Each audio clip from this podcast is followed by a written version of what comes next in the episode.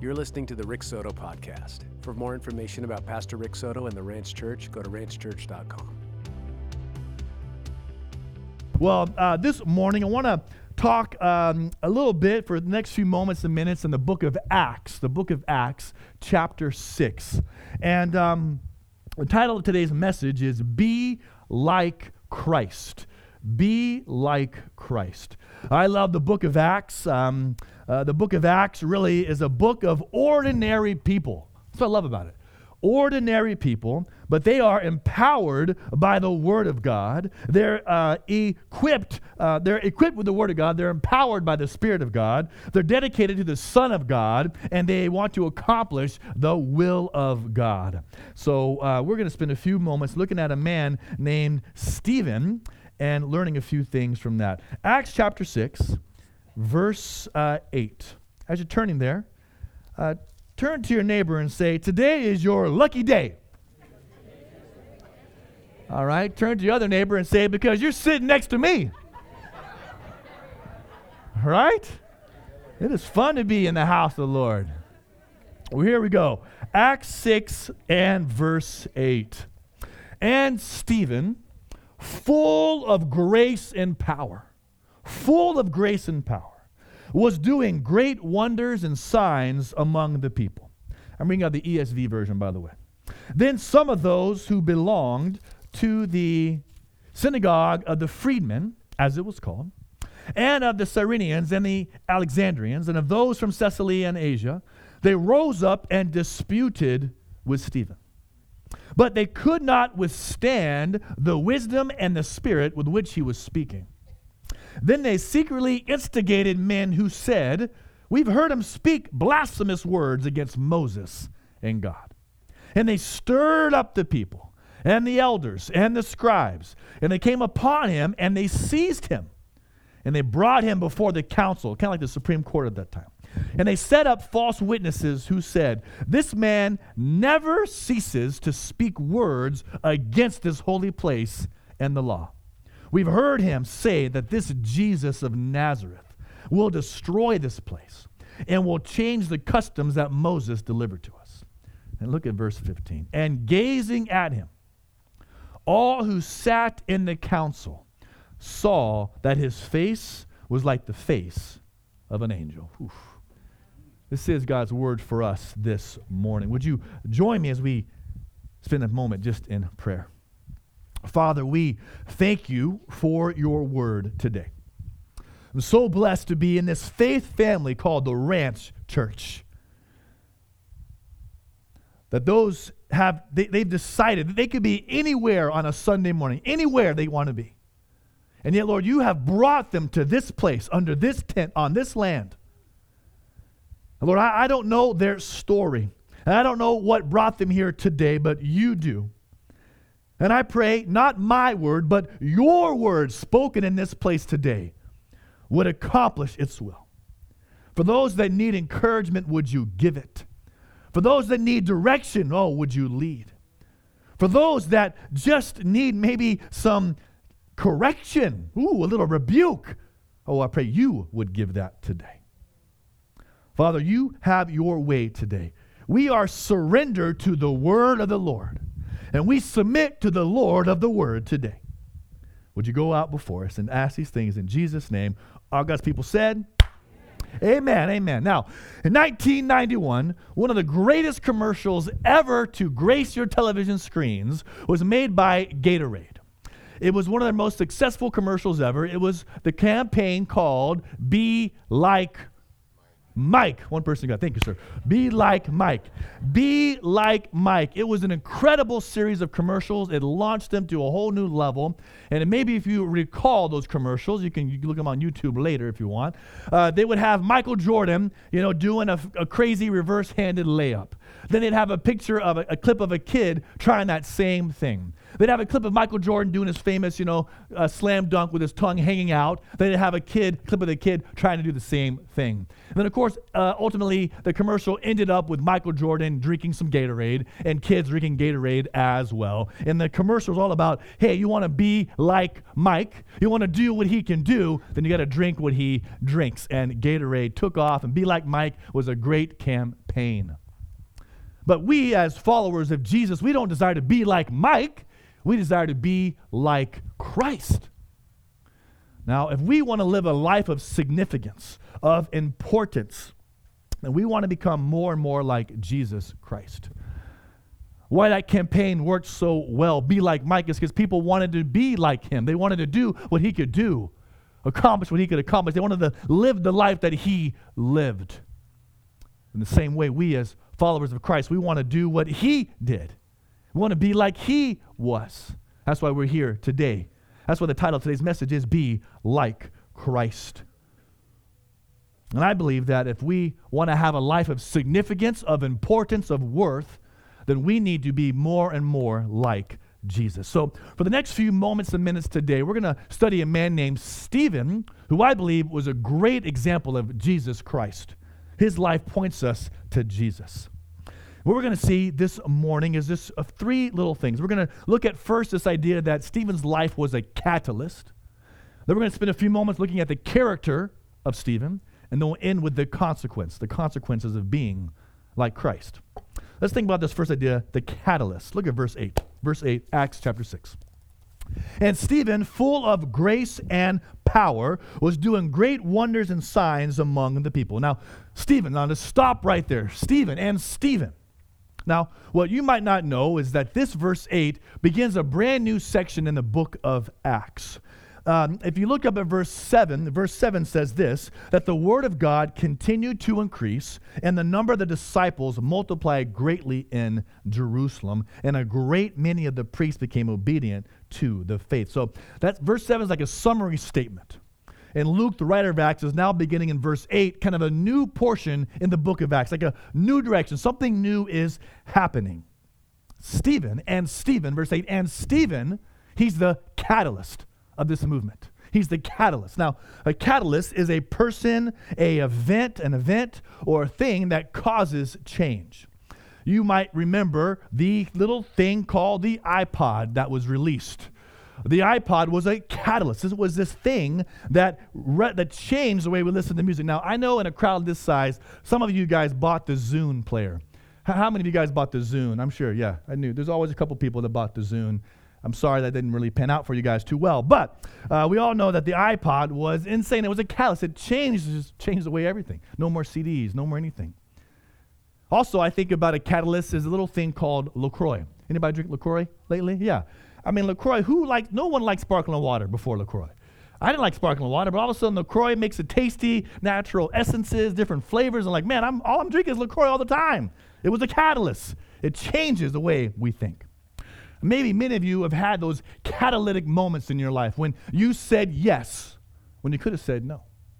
When you stayed, when you had a chance encounter at a restaurant that changed your life forever. When you met your spouse, that was a catalytic moment. And the moment, of course, that we all met Jesus Christ, that was a catalyst. It changed everything for us, it changes the trajectory. Now, that's what we have right here in Acts chapter 6, verse 8. And Stephen, and Stephen. Stephen's life and ultimately his death will be a catalyst for the life of the church. We're just looking at the man, but if you kept reading in verse chapter 7, chapter 8, you'll learn about the message he preaches and ultimately the martyrdom in which he dies. After this event, the church spreads wide and far. From this point earlier, the church was localized, it was just in Jerusalem. The church had gone viral. It was growing and growing, but only in Jerusalem, only in one town. After Stephen's, after this moment, it changes. The church goes global, becomes globalized, and it reaches to the ends of the earth. The church goes viral, if you will. It's explosive, it's ex- exponential, it's expansive. Now, I don't know about you, but I want my life to make a difference. I want to live a significant life. I want my life to be a catalyst. So, what was it about Stephen Why was his life, what did it create such change? And I believe his life was a catalyst because of his great character, because of his great character. See, character is who you really are. Reputation is who people say you are. Uh, character is like the foundation that the house is built on, and the reputation is like looking at the house from the side of the street. And so let's spend a few moments thinking about the character of Stephen. Like, what made his life such a catalyst? Well, look at verse 8 again. Look at his character and Stephen and Stephen, full of grace and power, was doing great wonders and signs among the people. Now, now, now this, if you're any kind of Bible student or you recall what had happened earlier, this should be like really a surprise to you. And Stephen was doing great signs. Look at the text. Great wonders and signs. That means he was like doing miracles. Things were happening. He was praying for people. They were being healed. We don't know exactly what was happening, but we read it was great wonders, great signs among the people. Now, Stephen, you, you might remember, we don't know how old he was. We kind of assume he was younger, but we don't really know. Earlier, he had just been asked to serve tables. You might recall in the life of the early church, there was a moment that threatened the life of the church. You might remember there were some widows, two groups of widows, Jewish widows and Greek widows. And it came to the apostles that the Greek widows were being overlooked. The church was doing a food preparation thing, it was feeding the widows. And for whatever reason, it wasn't on purpose, but it was maybe a lack of administration or something was going on, but the Greek widows were being overlooked. And the apostles, remember what they said? They said, listen, we're kind of busy writing the Bible, you know what I mean? And uh, so, so we, we, we need to be praying, we need to be focusing on God's word. So who can we raise up to help us serve the widows? And Stephen was one of those. Now, maybe he worked at Chili's and he was good at waiting or something. Who knows what's, what's up? But Stephen had an apron on and he was serving people. And yet, in verse 8, we see that he's doing great wonders and signs. Wait, wait, wait, wait, I thought he was just a waiter. Now, in verse 8, you're telling me that Stephen is doing great wonders and signs. What is going on? Number one, character trait. He was a man of obedience. A man of obedience. You might think, was obedience a character trait? Well, as a parent, I'm trying to teach my kids obedience. One of the phrases in the Wagner household is obey right away. and because they've been obedient, but with a little pouty face, I've been adding another line obey right away with a grin above your chin. All right? Now, we want obedience. We know that, of course, Jesus was a man of obedience. Right? What a character trait that Jesus had. He was a man of obedience. The Apostle Paul would tell us to have the mind of Christ. We're to follow his example as he was obedient to the will of the Father. You guys know this well. That night in the Garden of Gethsemane, what does Jesus pray? Not my will, but your will be done, O Lord. I'm a man of obedience. So, Stephen, what, what's going on here? I think Stephen, a man of obedience, he understood this, this, this thought that, that small things lead to bigger things. Now, you know this principle. You guys are Bible students. Luke 16 10. One who is faithful in a little will be faithful in much. Stephen was just being obedient in what God had asked him to do serve tables, bless the widows, just put on an apron and just serve. And through this obedience of a small thing, I believe God began to use him greater and greater and greater. And all of a sudden, verse 8 we read he's doing great wonders and signs among the people. I just wonder if that first wonder was done at the dinner table. I, I just imagine that a widow's coming by. Maybe he sees that she has a fever. And he says, I'm going to pray in faith for this woman. And he prays, and her fever is gone. I, I just imagine that maybe this going to the end of the serving line and the food's running out. We've all been in a potluck before, food's running out. And maybe Stephen sees it, he sees a lot of widows left, and he just prays, Oh Lord, would you multiply this food? And it's multiplied. I don't, I don't know. But small things lead to big things. I firmly believe this. We are, as a people, should start small and grow tall. That was one of the mottos of our church plan in 2018. We want to start small and let the Lord grow us tall. Has that not been the ranch's story? Start small. Start small. We're going to meet above, like with some coffee shop, right? We're going to have some offices someplace over here. We're going to be in this school. Start small. And as we just have small steps of obedience, Lord, you, would you see us faithful? Now you guys have 60 acres. Are you crazy? That is insane. Start small, grow tall. Now, Obedience in small things might not seem like much, but it's like the small strands of a rope that are woven together to make a solid cord. It's the reason why I wear this paracord bracelet. A paracord consists of seven or eight small strands that on their own cannot hold that much weight.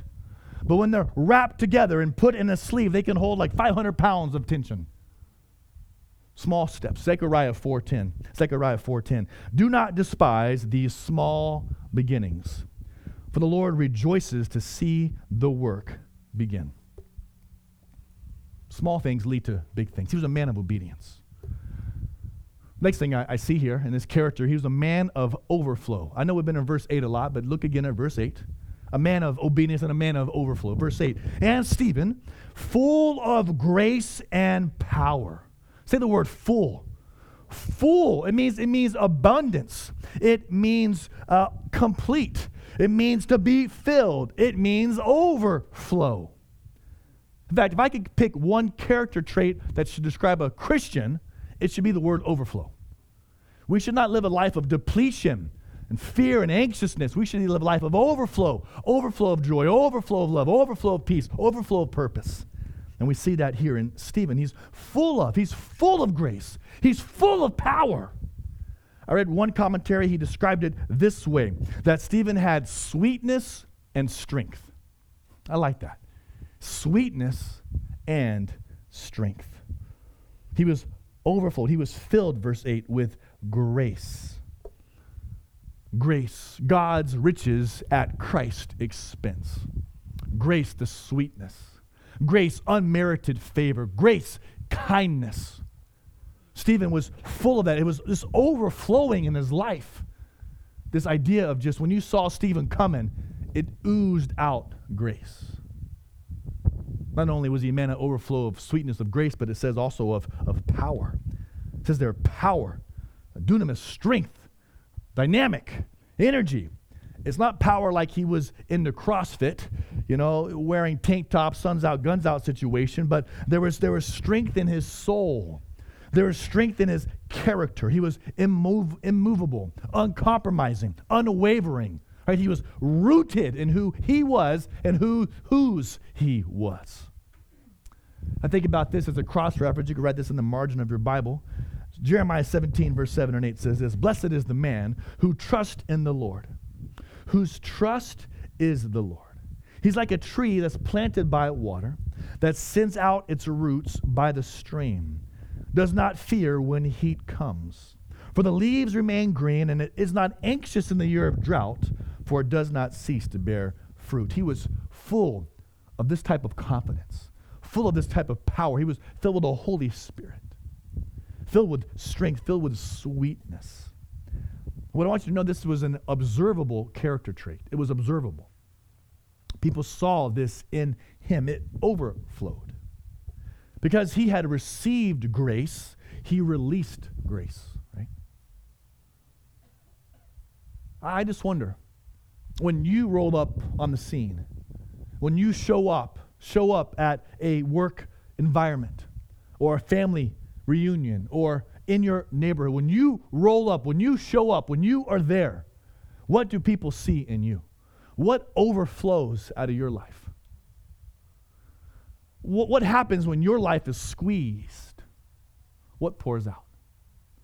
What we'll see, we read that last verse, verse 15 says that when Stephen's life was squeezed, verse 15 says that as they gazed at him, they saw his, that his face was like the face of an angel, like he had this glow about him. There was just this thing that was pouring out of his life that he had been with Jesus. I just challenge you this morning. Do people know that you've been with Jesus? People see that you are a man, that you are a woman of obedience, that you are a man, that you are a woman of an overflow. Sweetness and strength pours out of you. What we also see earlier in verse 5 regarding Stephen and the other men that were chosen to serve the widows is that he was also full of the Holy Spirit. We see that in verse 5. He was overflowing with the Holy Spirit. When I think about the idea of full of the Holy Spirit, overflowing, it's the idea of, of being influenced by the Holy Spirit. He was a man under the influence of the Spirit. He was a man that allowed the Spirit to, to lead him. He, he yielded to the Holy Spirit. And he was yearning for more of the Holy Spirit. We see that there in verse 5 of Acts 6.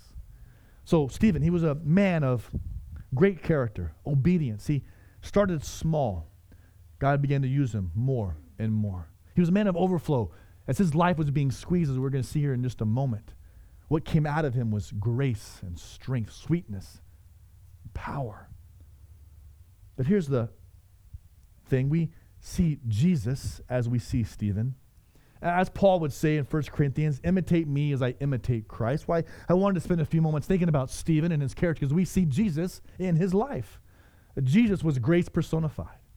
Jesus was filled with the Holy Spirit. Jesus was full of grace and truth. So, if we want to live a life of significance, it's determine how closely we resemble Jesus, because Jesus truly changes everything. But here's the problem is that the more and more we become associated with Christ, the more and more we resemble Jesus, the more and more the world will be agitated against us. If we are recognized with Jesus in these positive ways, compassion and love and peace and forgiveness, we have to understand that we will also be identified with Jesus in some negative ways. Let's look at the consequences, the consequences of Stephen looking like Jesus. Verse 9 says this. So you would think by verse 8, everyone's excited about Stephen. He's doing great wonders and signs. He's a man of obedience, a man of overflow. But look what happens, verse 9. But then some of those who belonged to the synagogue of the freedmen, uh, most likely this was a synagogue that was founded by uh, former slaves that had been freed. So it was this other synagogue, this other church of freedmen, as it was called and also of the Cyrenians and of the Alexandrians and of those from Cilicia and Asia, they rose up and they disputed with Stephen. So Stephen's minding his own business. He's doing his own thing, serving the Lord. And yet there's other people that did not like it. You see there, look at the word there, verse 9. Watch the text. Notice the agitation. They rose up and disputed, verse 9. They rose up. Like they're not liking what's going on with Stephen. And they said, okay, we, we got to stop this must we never forget that as a follower of Christ, we are going against the flow. We are battling the opposite. We are going opposite of what the world would desire. Unlike how it's a good thing to cut your tri tip against the grain, right? As a Christian, going against the grain, is going to be some conflict, there's going to be some agitation. But we don't have to worry. I love what verse 10, just a little nugget. Verse 10 says, But they couldn't withstand the wisdom of the Spirit which he, which he was speaking. I love that. I hope that encourages you that as though we are becoming like Christ, we're going to get at some agitation, but as long as we're filled with the Spirit, oh man, they can't withstand us. Nothing can stop us. Notice the accusation in verse 11. Then they secretly instigated men who said, we, We've heard him speak these blasphemous words against Moses and against God. Look at verse 12. And they stirred up, they stirred up the people. And they came upon him, they seized him, and they brought him before the council. And they set up these false witnesses. They set up some liars. And they said these three things against him. This man never ceases to speak words against this holy place and against the law. And we've heard him say that this Jesus of Nazareth will destroy this place and will change the customs that Moses delivered to us. So there are three kind of big accusations that they are agitated and they begin to kind of throw at him. And chapter 7 is Stephen's defense. We won't have time to get into that, but it's a great time just to read it. It's a great message that Stephen preaches. But they are accusing Stephen of saying Jesus is greater than Moses, uh, Jesus is greater than the law, and Jesus is greater than the temple. And the fact of the matter is, is he was correct. Jesus is better than Moses. Uh, Moses gave the law, Jesus gave grace. Jesus is better than the, than the, the, the law, right? Uh, Jesus fulfilled the law. His, his righteousness makes us clean. Not that we have to obey all these rules. And then Jesus is greater than the temple. The Jews in that time, they were so concerned. They connected God with this place, the temple, that holy land. And like they just could not get around the idea that Jesus would say, Hey, guess what? I'm destroying this thing, man. I, like, I'm not going to just reside in a place, I'm going to reside in a people. And so Stephen was talking about that, and they just they just were like, ah, they were rose again. They were agitated, and they accused. See, here's the thing: if we want to be like Mike, the world will applaud us. the world will say, Good job. Way to go. But the more that we want to be like Christ, we will cause agitation and accusation. They're going to argue. They're not going to like it. Because we have a whole different game plan. We have a whole different way of looking at life. I'm so reminded of what Paul would say in Philippians. Again, write this in the margin of your Bible, Philippians 3 and verse 10. Paul would say, I, I want to know Christ. That's right, Paul. Good job. I want to experience the mighty power that raised him from the dead. Whew, preach it, Paul. But I also want to suffer with him. Whew, what? Sharing in his death. Paul understood that to be like Christ, there's gonna we want to know Christ, to know him and grow in grace and knowledge of Jesus Christ. I want to experience the mighty power that rose Jesus from the dead. Yes, I want to see that. I want to know that, experience that. But Paul also said, but I also want to know his sufferings. I want to share, I want to share that part of his life as well. I think it's in Timothy that describes, uh, tells us that if we desire to live a godly life, we will suffer persecution. There's going to be some consequences of being like Christ. And I know there's many of you here tonight, uh, this morning, right here in this place, that have experienced that very thing. That this year, there's been probably more arguments than ever. Maybe between family members, co workers. Been more agitation and accusation than ever before. It's been a hard year been a hard year to, to be rooted in Jesus Christ. It's been a hard year to be unwavering, uncompromising, unrelenting. It's been difficult. And I'm sure there's been some conversation that you thought you would never have with maybe your own brother, your own family, your own parents, your own spouse. And I would just encourage you during these challenging trials, what has your appearance been like? Has it been like verse 15? In gazing at Stephen, all who sat in the council saw that his face was like the face of an angel.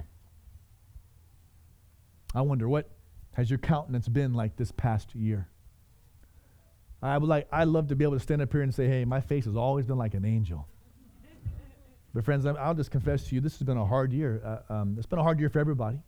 It's been a hard year for us as a church. I mentioned to you, we're just three and a half years old. Two years of our existence, we were doing great. The third year, a third of our existence was been under COVID. We don't have a property. We were in a school. We got kicked out. We had to f- innovate and try to create. There's people that started the church with us, that were with us on boots on the ground, that have left. Accusations, agitation, arguments. People that I thought, there's, this, this, there's no way, this, this, this, this family is with us switch up and change, arguments. And I can't tell you that. I wish I could say that every ar- conversation that I had, I had the face of an angel, but I just truly didn't. I just truly didn't. So I, I challenge you, what, when you're getting squeezed, what's, what's pouring out? What is on the overflow of you? I love thinking about Stephen. I love thinking about his life. And as we kind of come to a conclusion here, just nice little text, nice little thoughts. You want to live a life of significance, a life that matters, a life that's catalytic, that changes. Do people know that you've been with Jesus? What is overflowing in your life? Is there sweetness and strength? Or is there just bitterness and argumentation? When you when someone sees you come out of your, their car and coming your way, do they think, oh no, here she comes again? Gossip and just maliciousness. What What's on the overflow? What's, what's overflowing out, out of you? Grace and power, faith, fullness. In hard times, do they see peace on your face? I also want to encourage you with a phrase the Lord gave me many years ago, and I just think about it all the time. Embrace the place. Can you say embrace the place? Oftentimes, we want God to use us in radical ways. We want God to, to use us in significant catalytic type ways. But maybe we're waiting for, well, wh- when I get on the platform, that's when God will use me. Or when I'm, I'm underneath that white tent being a leader, that's when God will use me. Well, maybe you need to just embrace the place God has you right now. Are you a person of obedience in just the small things? Just the small things. Just the things that maybe no one ever sees, but God sees. Are you embracing the place that God has you right now? Many of you, we remember when you were that, that senior year of high school, like you could not wait to get out of high school. But I'll never forget my high school pastor, Pastor uh, Gerald Torres, who founded Reality Carp many years ago. He'd said, Listen, Nate, you're never going to be a senior again. So enjoy where God has you right now. Where does God have you right now? You've heard that phrase. What's the phrase? Bloom where you're planted. Right? Like, where are you planted? Are you being obedient to that spot right there? Because small things lead to bigger things. Faithfulness in small things lead to faithfulness in bigger things. So embrace the place. A great example of that is always the life of Joseph. Just think about the life of Joseph. He was obedient in small things. He's thrown in a pit.